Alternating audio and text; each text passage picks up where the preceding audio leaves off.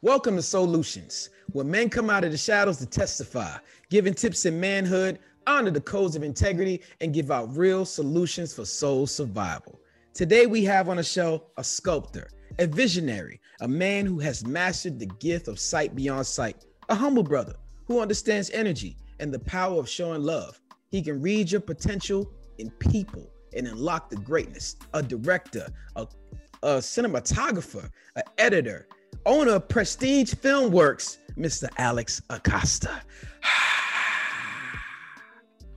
I've never had an intro like that, by the way. So uh, beautiful intro, beautiful intro. What's going man, on, brother? Hey man, I'm doing good. How are you doing? I cannot complain, but I do always want to start off by saying thank you for having me. I truly appreciate it. again the intro, hell of an intro, and uh, uh, love love uh, the cause that you got going on for the show, and definitely want to be a part of it. Hey man, we appreciate you spending some time with us today, and we hope you're ready to answer these questions. Drop them gems. Let's get it. What person did you meet or see that gave you the drive towards the man you are today? Who or what defined you? Man, that's that's actually as simple as it might sound. That's a great question. I um didn't grow up with a father. Uh, my mom's was my father figure. Uh, my older brother kind of lived in that situation. Me being a director came in late because I played basketball prior to that, so I didn't have like no director looking up to. Um, I don't I, I don't really have that one figure, but I would just say life. I was just a a person that looked at everybody's uh, traumas, good and bad. I looked at everybody's experiences and was like, okay, don't do that. Okay, do that. And I'm a simple guy. One plus one equals two. I'm gonna do that every time. I don't go against the odds. I don't have to see three or four people do the opposite for me to go here. Nope. So I don't really have an answer to that. I would just say life. Life is a, person. Life, life is a great answer. It seems like you were in a little bit of survival mode for for life to happen. Let me yes. follow up by asking you this: those gems that you got from watching other lives, can you drop two of those on us? Something that you saw that you said, you know, one plus one equals two, and I know I can't go through with that. Um, growing up, and uh, not just because I'm from New York, saying growing up in the hood, but growing up in my hood, you pretty much everything. You, everything you could think of. So of course, in my family, I've had the crackheads, I had the drug dealers, the murderers. So I didn't have to go far to see much. You know, I mean, my family was the bad family of your family says, hey, don't hang out with those people. That was my family, like the ones that don't hang out with. So as my aunt was babysitting me, they were the ones sniffing. They was the ones shooting up. Like I'm seeing this in the 80s in real life. You know what I mean? So I didn't have to go far to see what not to do. But one of my aunts in particular, she was an alcoholic. So to see what trauma came from that, to see when certain cops came at certain times of night, or my other aunt was a, a, a, crackhead, and to see the things she did with that was like, whoa, I'm not doing that. And I mean, my uncle serving 23 years in jail, when he finally came home, he was just one of those like, yo, what are you doing with your life? You know I mean? You don't want to be like me. So looking at my family was just like, okay, yeah, I'm all right. I'm gonna go this path. How early did you start goal setting? I didn't realize I was goal setting until my mid teenage years. And what I mean by that was in middle school, uh, we had our yearbook year, yearbooks, and then um, obviously you go to high school, you get your yearbooks and everything. But in my middle school, my yearbook in middle school was most likely to succeed in class leader. So that's from sixth grade, seventh grade, eighth grade. All my friends who were with me, it was always like, "Oh, we don't got money uh, how are we gonna get pizza? How we gonna get a Snapple? And it was always like, okay, look, this is how we're gonna figure it out. This is how we're doing. Since a young kid, I was always putting things into motion to make sure the next step happened for whoever was in my circle. And if it was by myself, it was the same way. So not understanding and even as a kid, my mind was already scoped in to say, okay, if this is the things that we want and need at the time, how do we get the next step to make sure this happens? So as a middle schooler, seeing all this and realizing that the power you have in just a, a, a, second of a thought, you know what I mean? Let's just think a little longer before we act on something. That was the, the leadership role right there when I realized that. Thinking a little longer and understanding the consequences is very important. Yes, especially in our neighborhoods. I think we think too quick. We act off impulse. More, all right, like, quick thing on this. There's more white people in jail in the United States than blacks, right? But blacks is the most reoccurring they go to jail. So when you look at the blacks and white, the ratio of it, we act off impulse. So the club, quick fighting. Somebody steps on you, somebody looks at you. It's quick fighting where whites is more white collar crime or more thought out stuff that's going on. So we don't think enough, we act. And as we act, those decisions come back to bite us in the back because we we just act too quick. Acting too quick. Do you have a vision board? Uh if I could um can I take this off? How do you how do you um oh yeah, I think we do this. This might be easiest thing to see real quick. But one of my vision boards, I have a couple things right here to show a couple numbers. Uh, over here is equipment, uh, 15,000 here, another computer upgrade, 3,500, another gimbal that I need, 1,500, and another smaller camera I want to get that the price haven't uh, came out yet. But uh, let's see right here, some of my equipment here. I actually got to set up. I just bought some stuff today. So some other stuff to knock off that list. Um, so yeah, you can say that's one of my four vision boards that I have. Yeah. Four vision boards. Now let, let's dive into that a little bit. Can you give us one apex that you achieved and one apex that you're still chasing right now? And let us know how. I just showed you my light, right? I wanted to um not just get this one light set up. I wanted to get this five kit light set up that I knew eventually if I paced it out throughout the year, it was going to cost in the X amount of high thousands range. And I was like, man, let me just knock this all out, get it out the way, and just wor- not worry about that. All right, cool. So that's out the way. Now I wanted to upgrade my camera systems. So in one vision board, it's kind of like, all right, what's your miscellaneous stuff that you would like? And then you would like, not just like, but you would need for your company that's going to take you there. And then what's your vision board on this side that you absolutely need to take you here. This is okay if extra money's there, but this is you absolutely need. Mm. So the pretty much done. The absolute lead is about halfway done. So um, I definitely need these two new cameras that I'm trying to get. So yeah. I love the fact that you have four different vision boards and you just broke down that you need to have necessity and want on two different vision boards. Many of us put it all on one vision board and don't realize how much it adds up. Yeah, and not just add up too is also unrealistic. I think we um off anything, not just that, but let's say relationships, life, anything. I think we put too much high expectations on things that we see in front of us, being that it's not realistic. Like growing up, you always heard at jobs, what's your five year plan? What's your two year plan? No, we need to be taught what's your month plan? What's your two month plan? What's your three month plan? Because it's more realistic to knock something out in real time to be motivated. If you gave yourself a 30 day plan, and you executed it. It's like, oh, okay, I did that. Let me go do for a 60. Let me do a 90. Five year plan you're not worried about that in the next two, three months that you wrote because you're thinking like, oh, if it's to lose weight, for example, oh, I'll get, I'll do it next summer. Oh, I'll do it next summer because you still got four summers to go. No, give yourself short terms, realistic things, and be realistic with yourself. That's an amazing analogy. When you speak of the goals you've obtained, it sounds like you had to add financial literacy to your life. Can you give us some gems on financial literacy today? Add it up add it up, add it up. it don't matter do. It don't matter what field you in. Not to say it's gonna drive you broke, but if it doesn't drive you broke, you're not thinking big enough because mm-hmm. it's going to drive you broke. Whether if you're buying equipment, investing into this, or helping somebody out here, whether it's stop anything you do, it's going to be a dangerous zone. Danger zone meaning like if you're down, if you only have a thousand dollars and you have to spend 920, 930, 950. That might be time. That's your danger zone. You have to get comfortable with being uncomfortable. Because if it was that easy, everybody would be doing it. If it's just had throwing a couple dollars, throwing here and there. And I'm being nice saying a thousand dollars in my field because it's core it's, it's way, way beyond that. But just you pretty much got to be comfortable with being uncomfortable because there is no, oh, I got the round amount of money or I oh I, I for sure got enough money. No you got enough money for the task at hand that day? Probably so, but there's going to be a million other tasks that you have to be mentally and, finan- and physically ready to do, take care of these financial burdens.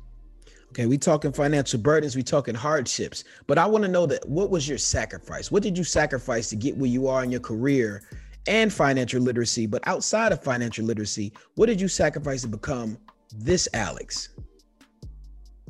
I sacrificed something that I that I find hard to tell people I would never recommend my family, my life. Because um, when people say all I do is work, I breathe this, I, whatever this, A lot of that sounds good. You know, I mean, prior to this too, I played basketball five years overseas. So for 15 years, literally have been on the road. I've probably slept more in Airbnbs and hotels than my actual house in the last 15 years. So how many birthday parties, how many Christmases, how many Thanksgivings, all that I missed being on the road. Now the the plus side of it is look at all that I gained. But my nieces and nephews, I'm not there for their photos. I'm not there for their games. I'm not there for those what, what parents consider those those cherishable moments. I get photos and videos sent for me. Thank God for for FaceTime now. Look how we're talking now through Zoom and everything. That which has been a great thing. But also the physical touch and love of having family and being there, which I'm a big family person. I've missed all that, but I've accepted it. I am who I am. I get it. But the sacrifice of that, not many are ready for that. They say they're ready for the road, but until you're on that road and miss multiple things and, and understand that year after year, you're just not there anymore, kind of, that's the sacrifice. How important it is how important is it to leave where you're from to develop where you're going? I think everybody has to do it to some to some degree. Um, I think we all face the the let's say for whatever field. Let's say the classic, just in the states. Let's say the meccas of clothing, music, and certain things might be New York, might be LA. You got Miami. Um, if you're in those cities, obviously it's a big plus. But also, even for some people from those cities have to leave those cities because I think in any field, especially in our culture, it does come down to this weird thing that you're not appreciated in your own city the same way you'll be appreciated elsewhere for what you do at times, depending what you do. That's not the case in all in all situations. But I think you have to step out your boundaries to again get got to get comfortable with um, being uncomfortable.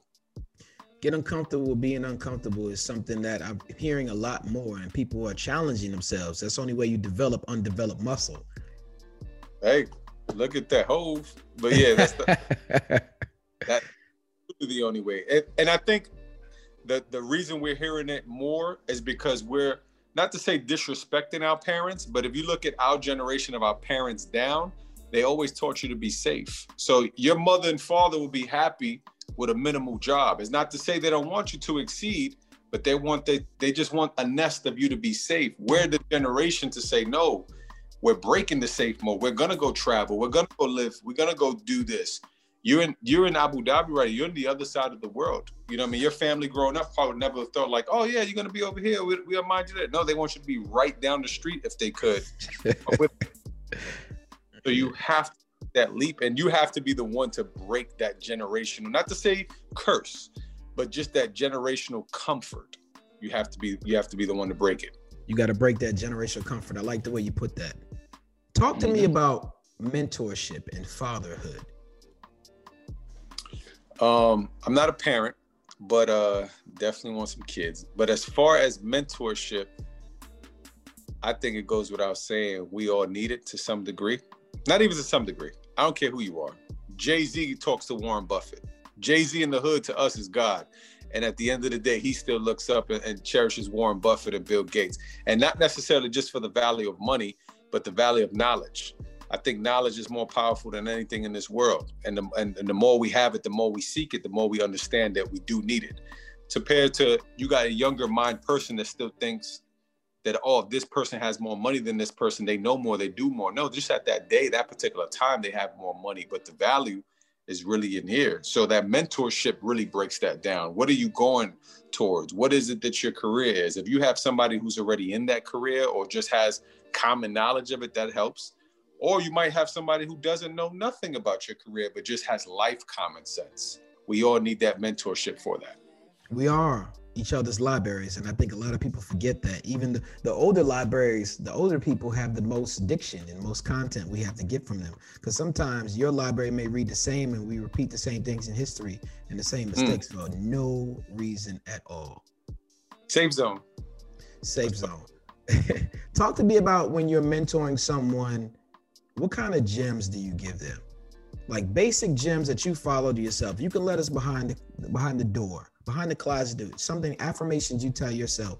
Because the business that you live in sometimes can be shaky and you don't really stand on solid ground with a lot of things. Some of it's faith-based driven and hope driven. A lot of people don't get it. and you, and, and we talking about from your own energy is driven. What kind of Mm-hmm. affirmations are you telling yourself for the people that need to hear something today? Stay firm. I've always I've always stood stood firm on things. Of course, um, be lenient towards other things, but the number one thing I tell people outside of staying firm, and I, I tell some of the people that I mentor and everything, you're gonna have to break rules, and and don't again the whole comfortable uncomfortable thing. Like I wouldn't be here if I just took a random yes and no and no you can or yes you can. Like no, you got to make your own rules. You got to break the rules. Of course, be smart about what you do and how you do it, but working hard is cool. Working smart is better. So you could work 10 hours a day on something, or you could be the guy that worked three or four hours or something, but as long as you put your right your right mind to it to make it move. So break rules in the most comfortable way as possible. Don't take no for an answer. Make your own way of no's then. And uh um stay firm. in a book by Chris Voss, it says, it's written by Chris Voss. He was a FBI uh, agent. He speaks about it's called Never Split the Difference, and he speaks about no is the beginning of the conversation, not the end. No is actually a response. So now you can talk your way into yes. So if you get a no, at least they responded to you. Mm. That's real. And if I, I would share a bunch of screenshots of how many times I tell um, clients of mine no, and then they'll ask why, and then like you just said, you have the conversation piece. And I'm the one again. I'm firm. I break it all down. I'm super firm on things, and that's why I say stand your ground. And it doesn't just have to mean in my field. In anything in life, people are, are almost like designed to ask for discounts, to not appreciate things off the rip, until you stand firm and let them understand why you are who you are. You charge you charge your worth is your worth, or whatever it is, for whatever reason. But by default, somebody is going to go to try to get the cheaper out of you by nature. Yeah, we're not having that no more. I've always said this: if somebody asks you and is comfortable enough to ask you for something, you should just be just as comfortable enough to tell them no or yes or your price. It's it's not like you're just randomly popping up on somebody saying, "Hey, I charge this. Would you like this?" Like, no. If someone DMs you, texts you, calls you for something, you can comfortably say this and, and don't feel shy about it. Absolutely. Talk to me about your lowest moment, and not not just talking about gossipy lowest moment. We want to talk about your lowest moment, but not just to talk about it. We want to know how you got up. This is for the people who are dealing with whatever you're about to say in relative process. This was where I was, but this is how I got up, and this is how you continue to keep walking forward. I would say my third season in Dominican Republic, I was playing basketball in DR, and um, Ben Wallace, you remember Ben Wallace, obviously from Yeah. the Detroit. We went to the, I went to Virginia Union. We went to the same school, same college, and over the summer, he um, he seen me play. We was playing a little bit, and uh, he mentioned this guy to me, this coach over in California and I went, and it was the NBA camp, NBA um, camp in 2006, and the Pistons just won that year, so they didn't need anybody. It was just, it was just the NBA camp going on. But anyhow, went, played for the coach. Coach is like, "Hey, you're really good, but we just won the championship. We're not looking for anybody right now, but we'll love to keep an eye on you maybe for next season. Here's my contact. Blah blah blah." So I go back to next season, Dominican Republic, have an okay year randomly he checks on me um, throughout a couple months later. I'm surprised, like, oh man, Detroit Pistons, one of their trainers. So I, t- I hit him back, and he's like, yeah, man, can't wait. I would love for you to come down next month and uh, train with the team. I'm excited. Oh yeah, great. Two weeks before that, tore tore everything in my left ACL, like completely, completely done. Mm. So you talking about a mental breakdown, not a physical. That pain was nothing. The mental side of your thinking, I've never been that kind of hurt before. You don't, you're hearing all the stories, torn ACLs, never coming back. Then you hear, okay, them some came back, but never the same. You're hearing all this. And my thing was before I even get to the league, this is what happened to me. Like, who knows if that was the chance or not. So I'm gonna fast forward a couple years, and even to this day, a couple years later, I couldn't watch, maybe a year or two later, I couldn't watch NBA for almost like a year or two. And it used to, I used to cry, physically cry when I used to watch a game on TV, just knowing that my speed, my agility, everything changed. I can ball. Today I, I play ball. People always ask, "Who you play for? Where you play?" And in my head, it's just like, you know, it's cool, whatever. But in my head, I know where I'm really supposed to be and where I'm at with things. But that first year or two was mentally draining. I couldn't watch it, right? So I'm um the guys like the doctor's pretty much like, hey, two and a half years, maybe two years, the way I, I tore. So within that time, I I literally one day I was um I seen the the basketball and then the other side I had the camera. And I was like, man, what am I gonna do all this downtime? And I looked at the camera and I was like, well, I kind of been shooting. I kind of know a little bit what it is. I had a couple dollars left.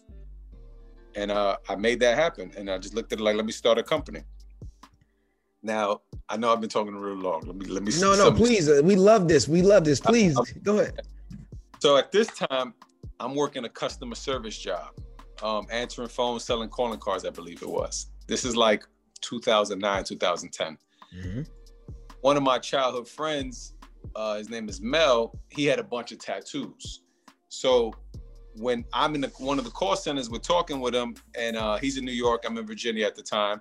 He's like, "Man, you should shoot my music video." And um, I didn't really have experience at this time, so I'm just like, "Ah, oh, whatever."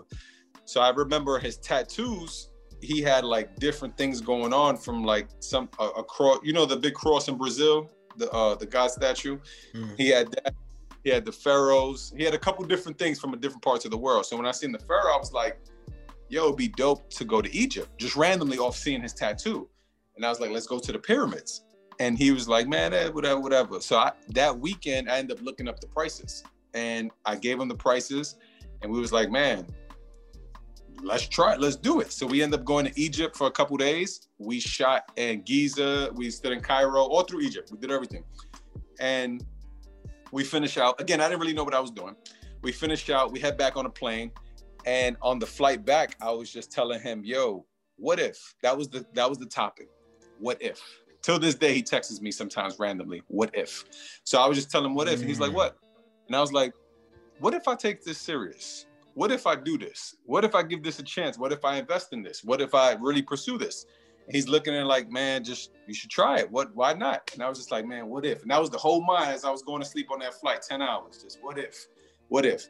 I get back, I go to my job, and a couple months later, I told my boss I was quitting. I'm gonna go pursue this film career.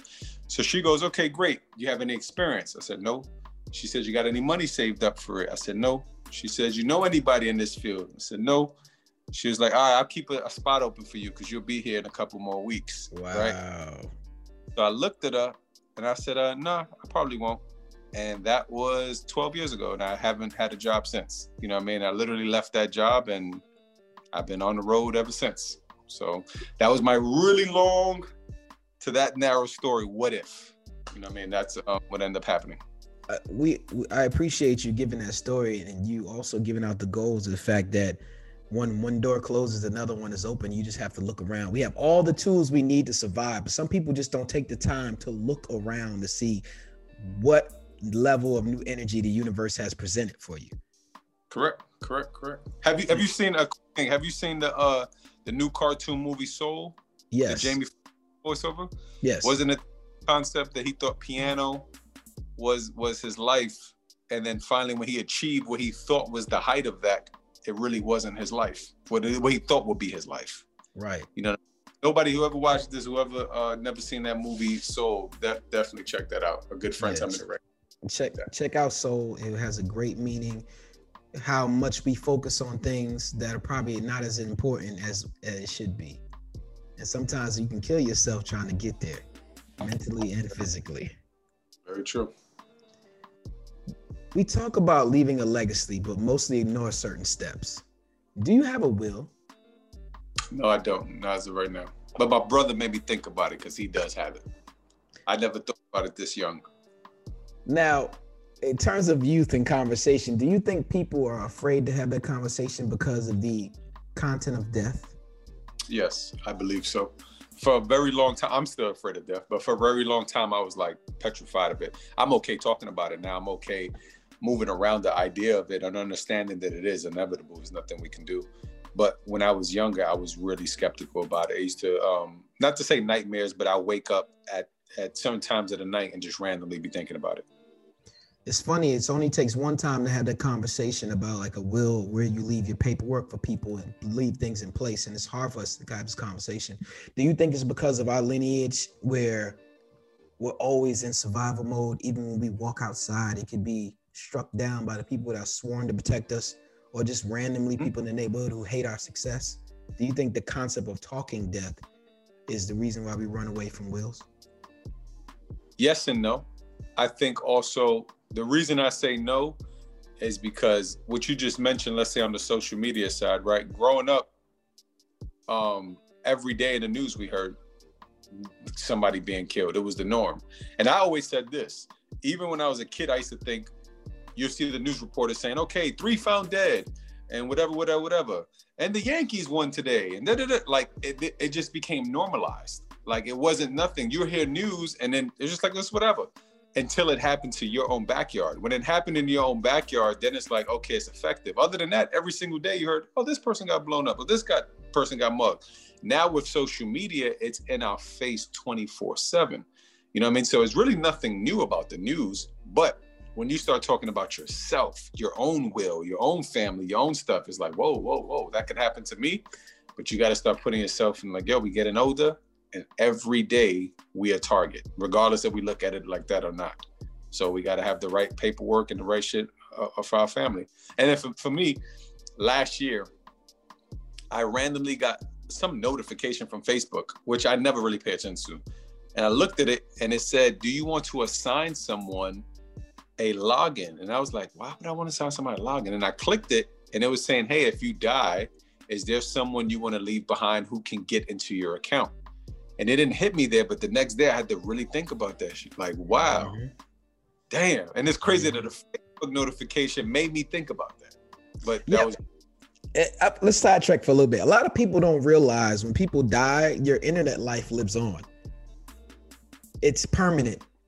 So if you have a, a, Facebook open, you see people start tagging you on rest in peace. Every year they'll tag your rest in peace, like you're still around because to them you kind of still there yeah. through the internet. Yep. It's like having a picture on the wall. Yep. And, and I'm glad you said that because even on the options, it acts in the case of death and someone presents a death certificate, they have a 30 day option to wipe your page out completely, or they have a po- option to leave it, like you said, to live on forever. So that's a, a easy thing because I could see a lot of people wanting to do both. Some people want to, yeah, live on, and they're simply like, no, no, like my life should be erased. And it's like it's a tough thing there, but I did see that option there on Facebook when they had that. Wow, wow. we got options. should there be a base?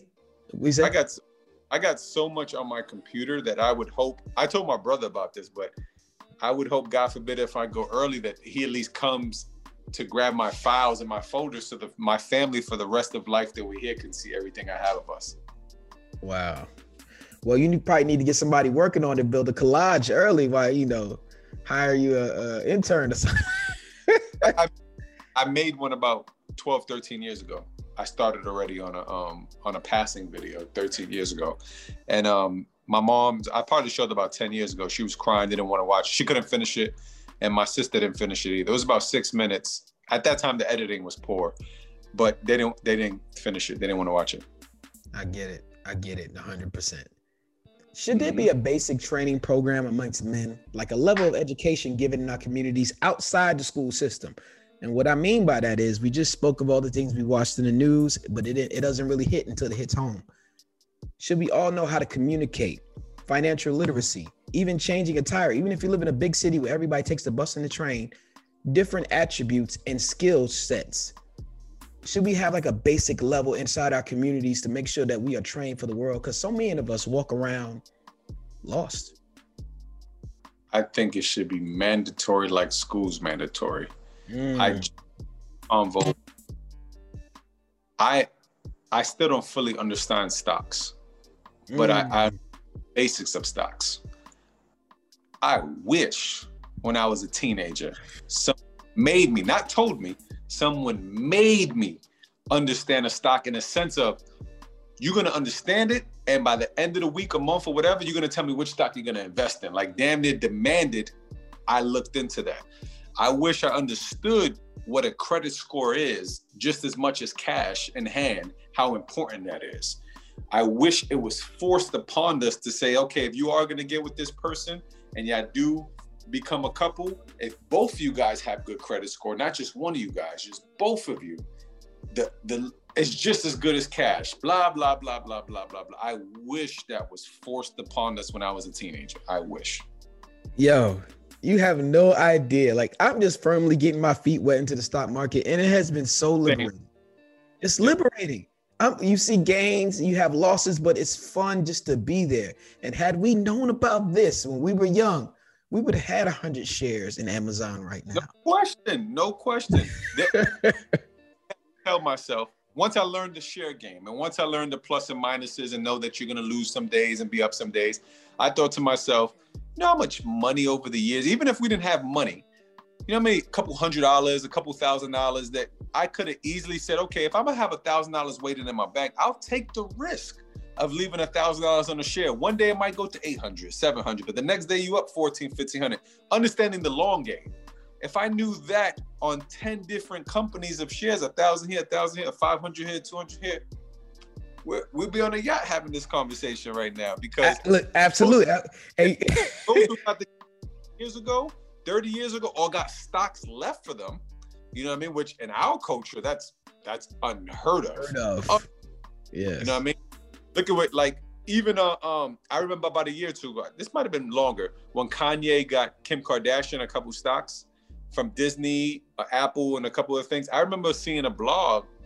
Uh, I think it was Shade Room where half our culture was going in on him and it was like it was so ignorant because y'all still don't understand what that did what that does for the next 50 60 100 years to come. You know what i mean? Stocks in these major companies. Again had we known that man listen for those who are listening right now when you when you get into the stock market you start looking at things differently. What i mean by that is every time you look at an idea that someone created in their brain you wonder if they have a stock for that. Whatever you're doing in your life whatever camera you're about to buy, whatever light you're about to buy. I wonder if they got a stock for this company. Because if I'm buying it and I think it's the best, that means everyone in my field must think it the best. And this company might be doing pretty good right now. If we and to side note, real quick for all our minorities listening, we dictate culture, which means in most cases we dictate the stock market. We yes. know what's going on before every before the big before Warren Buffett does. And the fact that we know that iced tea and lemonade became Arnold Palmer, but before it was iced tea and lemonade, it was just a hood drink.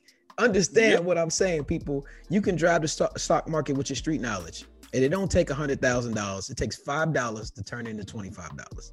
Just be smart. Absolutely. Absolutely right. And an interview that goes back with Jay Z when he mentioned they asked him why he started Roc-A-Fella Clothing, and his thing was when he seen what he was doing to Gucci when he was first wearing Gucci and Iceberg and all that early, early, early darn days. We're talking Gucci, Gucci and Iceberg. He went to Gucci looking for a deal, and Gucci turned him down. And he he thought to himself, "Wow!" He thought he was gonna go in there, no question, like, "Oh yeah, I got the deal." And when they turned him down, he's looking like, you know, every time I wear it and I po- or, or I'm on the club or something, do you know how many people go buy that same shoe, that that same shirt? I'm the one driving your market up. So when he realized the power in that, that's what made him go, whoa, I'm gonna stop driving their numbers up. Let me go do this over here. But just to go to say again, the knowledge of it, just to go like, damn, we're that powerful because we really do dictate what what can happen.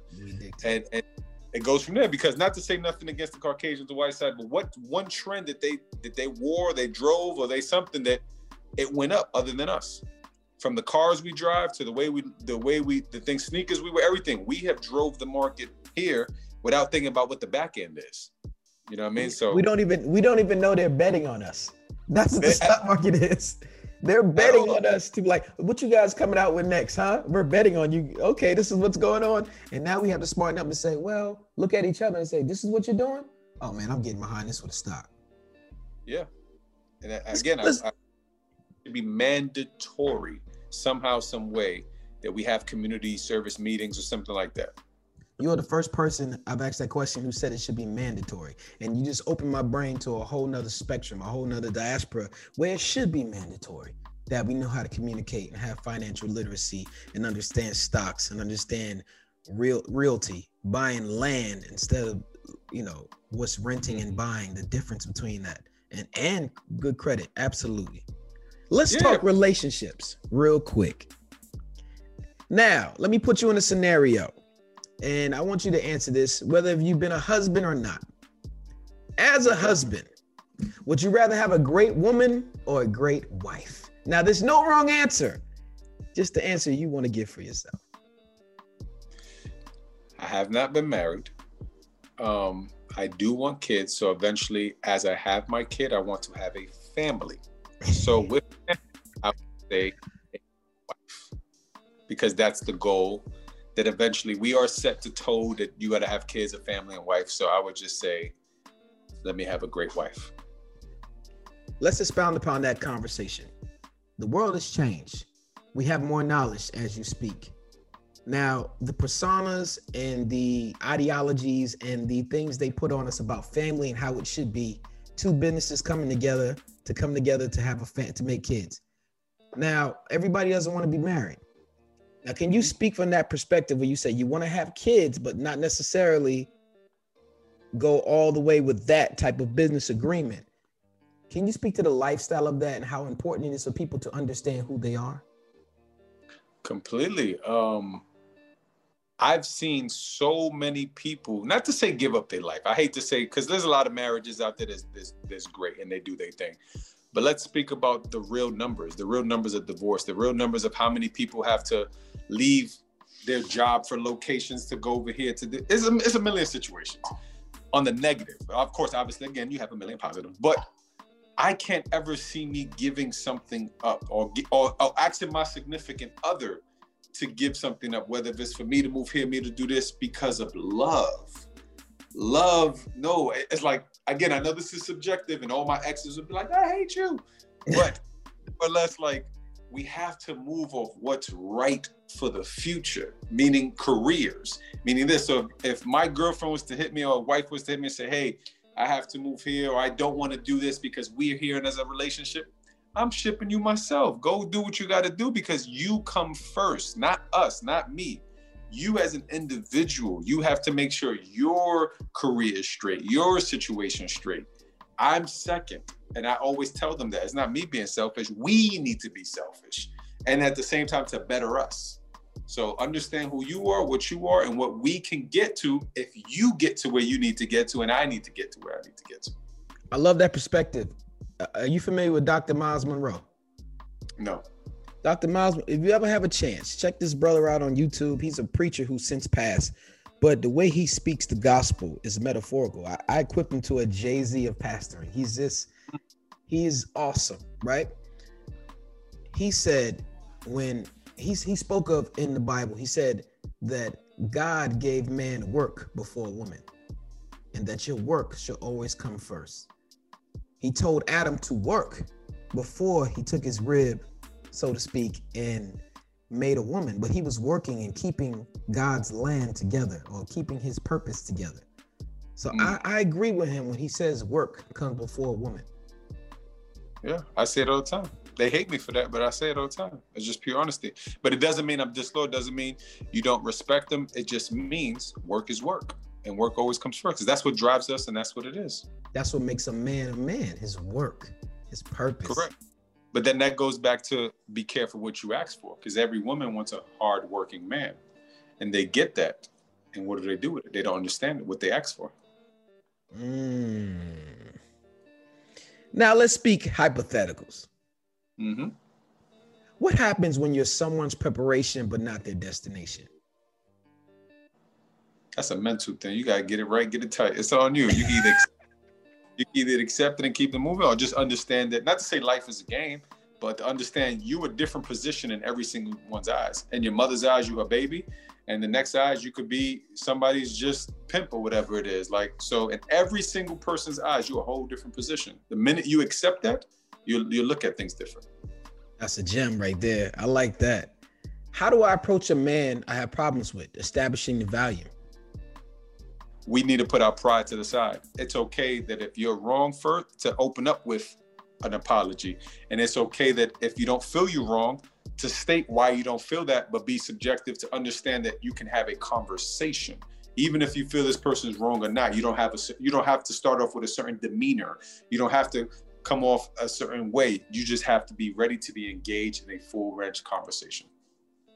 That's amazing man. You said let lead with an apology and a lot of people need to understand that empathy and leading with an apology is is the recipe for warming someone's heart even if they're completely oh. angry at you question. No question. I have a, I have a thing with this, uh, and it helps me in life, not just in relationships and anything. I have a court of law theory. So if me and you have a disagreement, and I go, okay, before I talk with you, I this is how I played in my head. Me and you step in the courtroom. I'm the defendant, you co-defendant, whatever. We have our lawyers, we have the jury. If I have enough evidence to prove to the jury that what I'm about to make up, what I'm about to say on my side, if the jury goes, oh, without a doubt, this guy's guilty. You know what I mean? Then I look at it like, no, I'm good. But if if one person on the jury goes, mm, Alex, like, mm, I can see where this argument can go this way because of this, this, this is not enough evidence. Then I have to tell myself, ah, I see their perspective. Let me either go in with an apology or go in with an open mind to listen now, because in my head, I play from an outside perspective. You have to look, is the jury beyond a doubt going to say guilty or not guilty? and that's what how that's what leads me into good conversation or or however it goes from there. The court of law theory. Court of law. Hey, you heard it first here. The court of law theory by Alex Acosta. Validation from yourself. It's like you win a championship when you ascend to your higher self. But do you consistently defend the title? And what I mean by that is for you right now, are you operating at 100%? Are you challenging yourself to be better every day? and be better than the last versions of yourself? I think it's cliche that everybody's going to say yes. The number one way I do it, whether if I feel like it or not, is results. What did you gain different from this year to last year?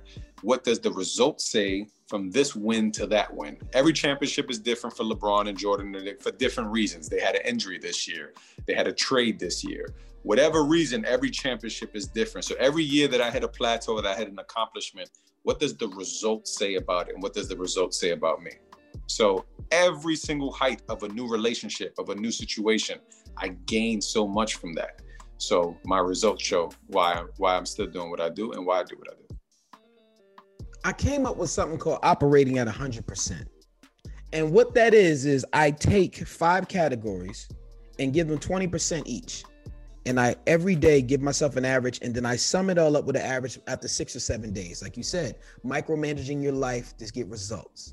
I have purpose, health, confidence, money, and knowledge, each of them representing 20%. Within the last 24 hours, Mr. Acosta, how much percentage do you think you're operating out of purpose, health, confidence, money, and knowledge? Each one of those I had every single day. But um, within the last 24 hours, I would say that I'm in the process now of uh, buying my first home. So within that, you have to think the financial side of it off off off the rip. Then from there, it's like, okay, what's the long game of it? What am I looking to plan do? Um, I'm because every every day I go to the gym. So first thing in mind, these are dry fits. So I just put a fresh one on. Um, just just just earlier today from the gym wise. So health, that's that's all day. Yeah. Purpose, what are we all doing this for? What's the point of waking up? What's the point of having a career? What's the point of wanting to see your mother, your father, whoever happy? What's the purpose of it? So with it all, every single day, my mind goes to everything you just mentioned. But just within the last 24 hours in particular, yes, all that came about and some. Yeah, I can say that you've been working. I saw your Instagram, but you always constantly in uh, pushing people to show exercise, to show yep. strength and health. Before we go, please tell us what exercise and health and wealth in that particular spectrum means, should mean to someone. I think um, what hit me when I was younger is Asians. this is what I mean by Asians. When I looked up who lives the longest in the world, it's Asians. And I had to figure out why. And I, I, didn't, I didn't understand why at the time. Then I like, one thing I noticed was like, hey, they eat a lot of steamed rice, right? So then I Googled what's the benefits in steamed rice versus fried rice. Cleaner. Um, and mind you, because uh, um, at this time, outside of sumo wrestlers, I played a joke in my head was, have you ever really seen a chubby Asian person? Right? I'm talking like really out of shape Asian if they wasn't a purposely sumo wrestler. And then I thought to myself, and I always see them eat rice. And I was like, how are they not so big? But everybody I know who's Asian eats like a, a, a tons of rice. So I had to look up why steamed rice was better than that and the way it's cooked and blah, blah, blah. So that's one. So then I'm like, nah, that can't be the only thing is. And then the number one thing I realized, especially me going to Asia a few times, was exercise. So if you look at anybody from the 70, 80, 90, 100 year old range, they're still walking outside every day with their canes. And we're not talking jump ropes and jumping jacks. No, just the fact of movement. Where you look at in our culture, 50, 60, 70 years old, our aunts and our grandmothers and our grandfathers, they're stuck in the house all day. And they're literally, we have all their grandchildren doing errands for them and running around. They might walk up to, they might walk to the fridge, they might walk to get the remote, but they're not actually out and about moving their body and their bones. So after a couple years, you become crippled. You become this. You just stay like this now. And yet, you got people in Asia, 80, 90, 100 years old, walking miles a day and going back and forth on bikes and everything. So I was just like, yo, what are we, we doing it to ourselves? So let me focus on this. Let me make sure we live a long, healthy life. And what I can do, and uh, as far as healthy and hopefully die of natural causes from years and years and years from now, I was like, well, shit, the least I can do is work my body out.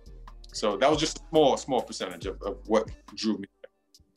But uh, it's amazing just to bring it all back how you how you felt about death as a kid, how you looked at other people's lives. I never thought about googling who who lives the longest. Now I'm be using Google a whole different way because the internet is endless. But if you don't think about it, you won't have it. I I Google something at least six seven times a day.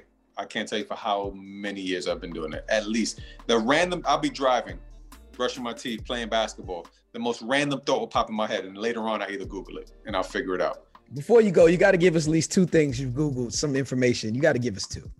The joke one that I did the other day was that no one with their tongue could touch their elbow. Like it's regardless how you do it. There's only like one or two people who have actually like a ridiculously longer tongue than than normal can actually do it. But for the most part, you can't. That's on some funny shit. Um, then like I'm a historical person, so I look at what years the Empire State Building built.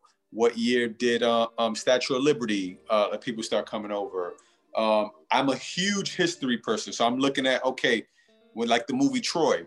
All right, what was it back then that really caused the war? Not just from the movie perspective, as directors want to hype everything up for entertainment. What was the real cause of it? What was this, this, that? So I'm huge on doing knowledge on Google. You know what I mean? Really read, reading this. What was the 1800s like? What was the early 1900s like? What was the first ice cream? What was the first sandwich? Shit like that. Frosted Flakes and uh, um, Corn Flakes. Did you know those were two brothers? No, I didn't know that.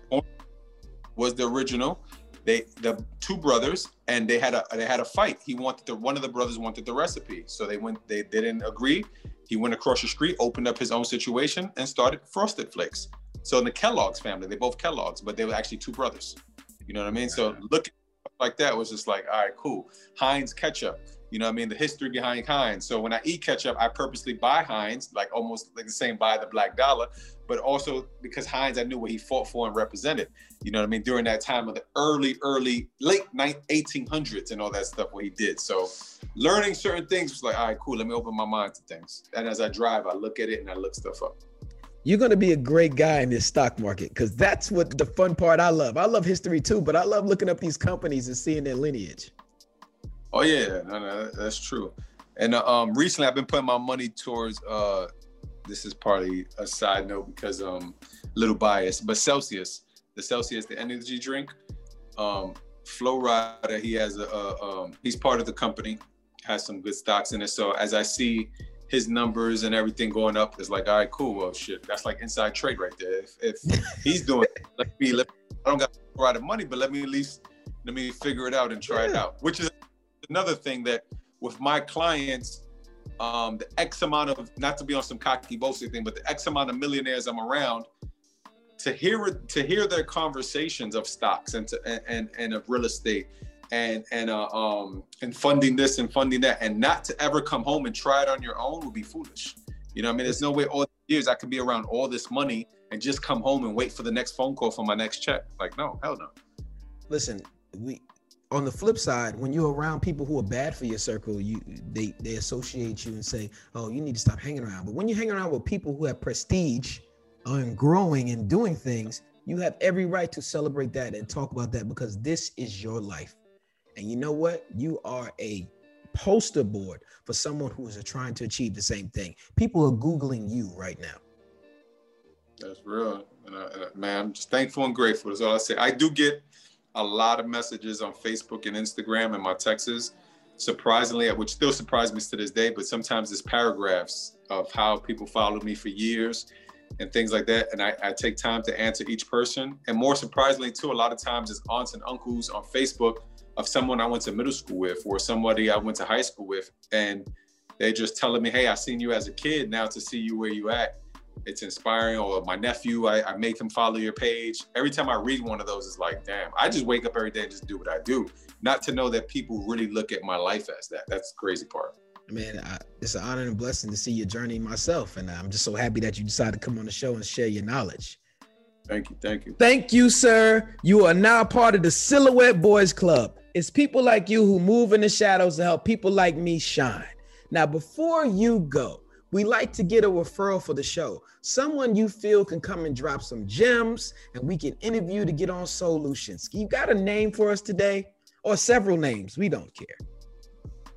Uh, yeah, I would say the person who put me in this game of the video world, I would say his, his name is Broadway All Day.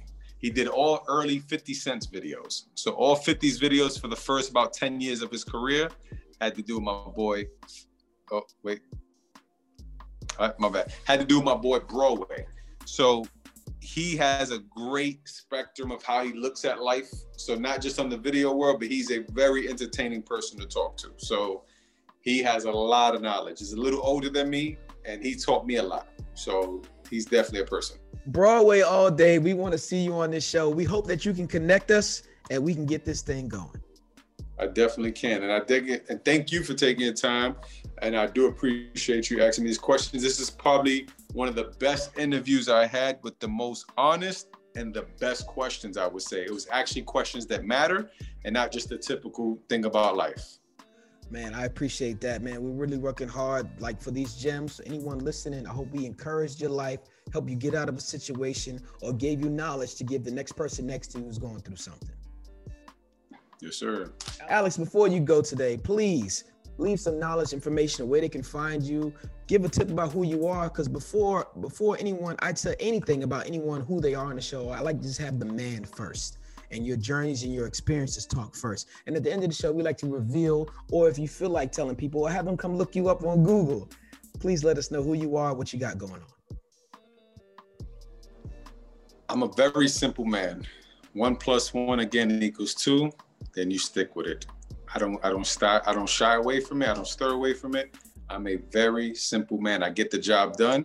Some of my pros and cons all comes down to one thing. I'm very proactive. So if we have a good conversation about something, I'm gonna act on it.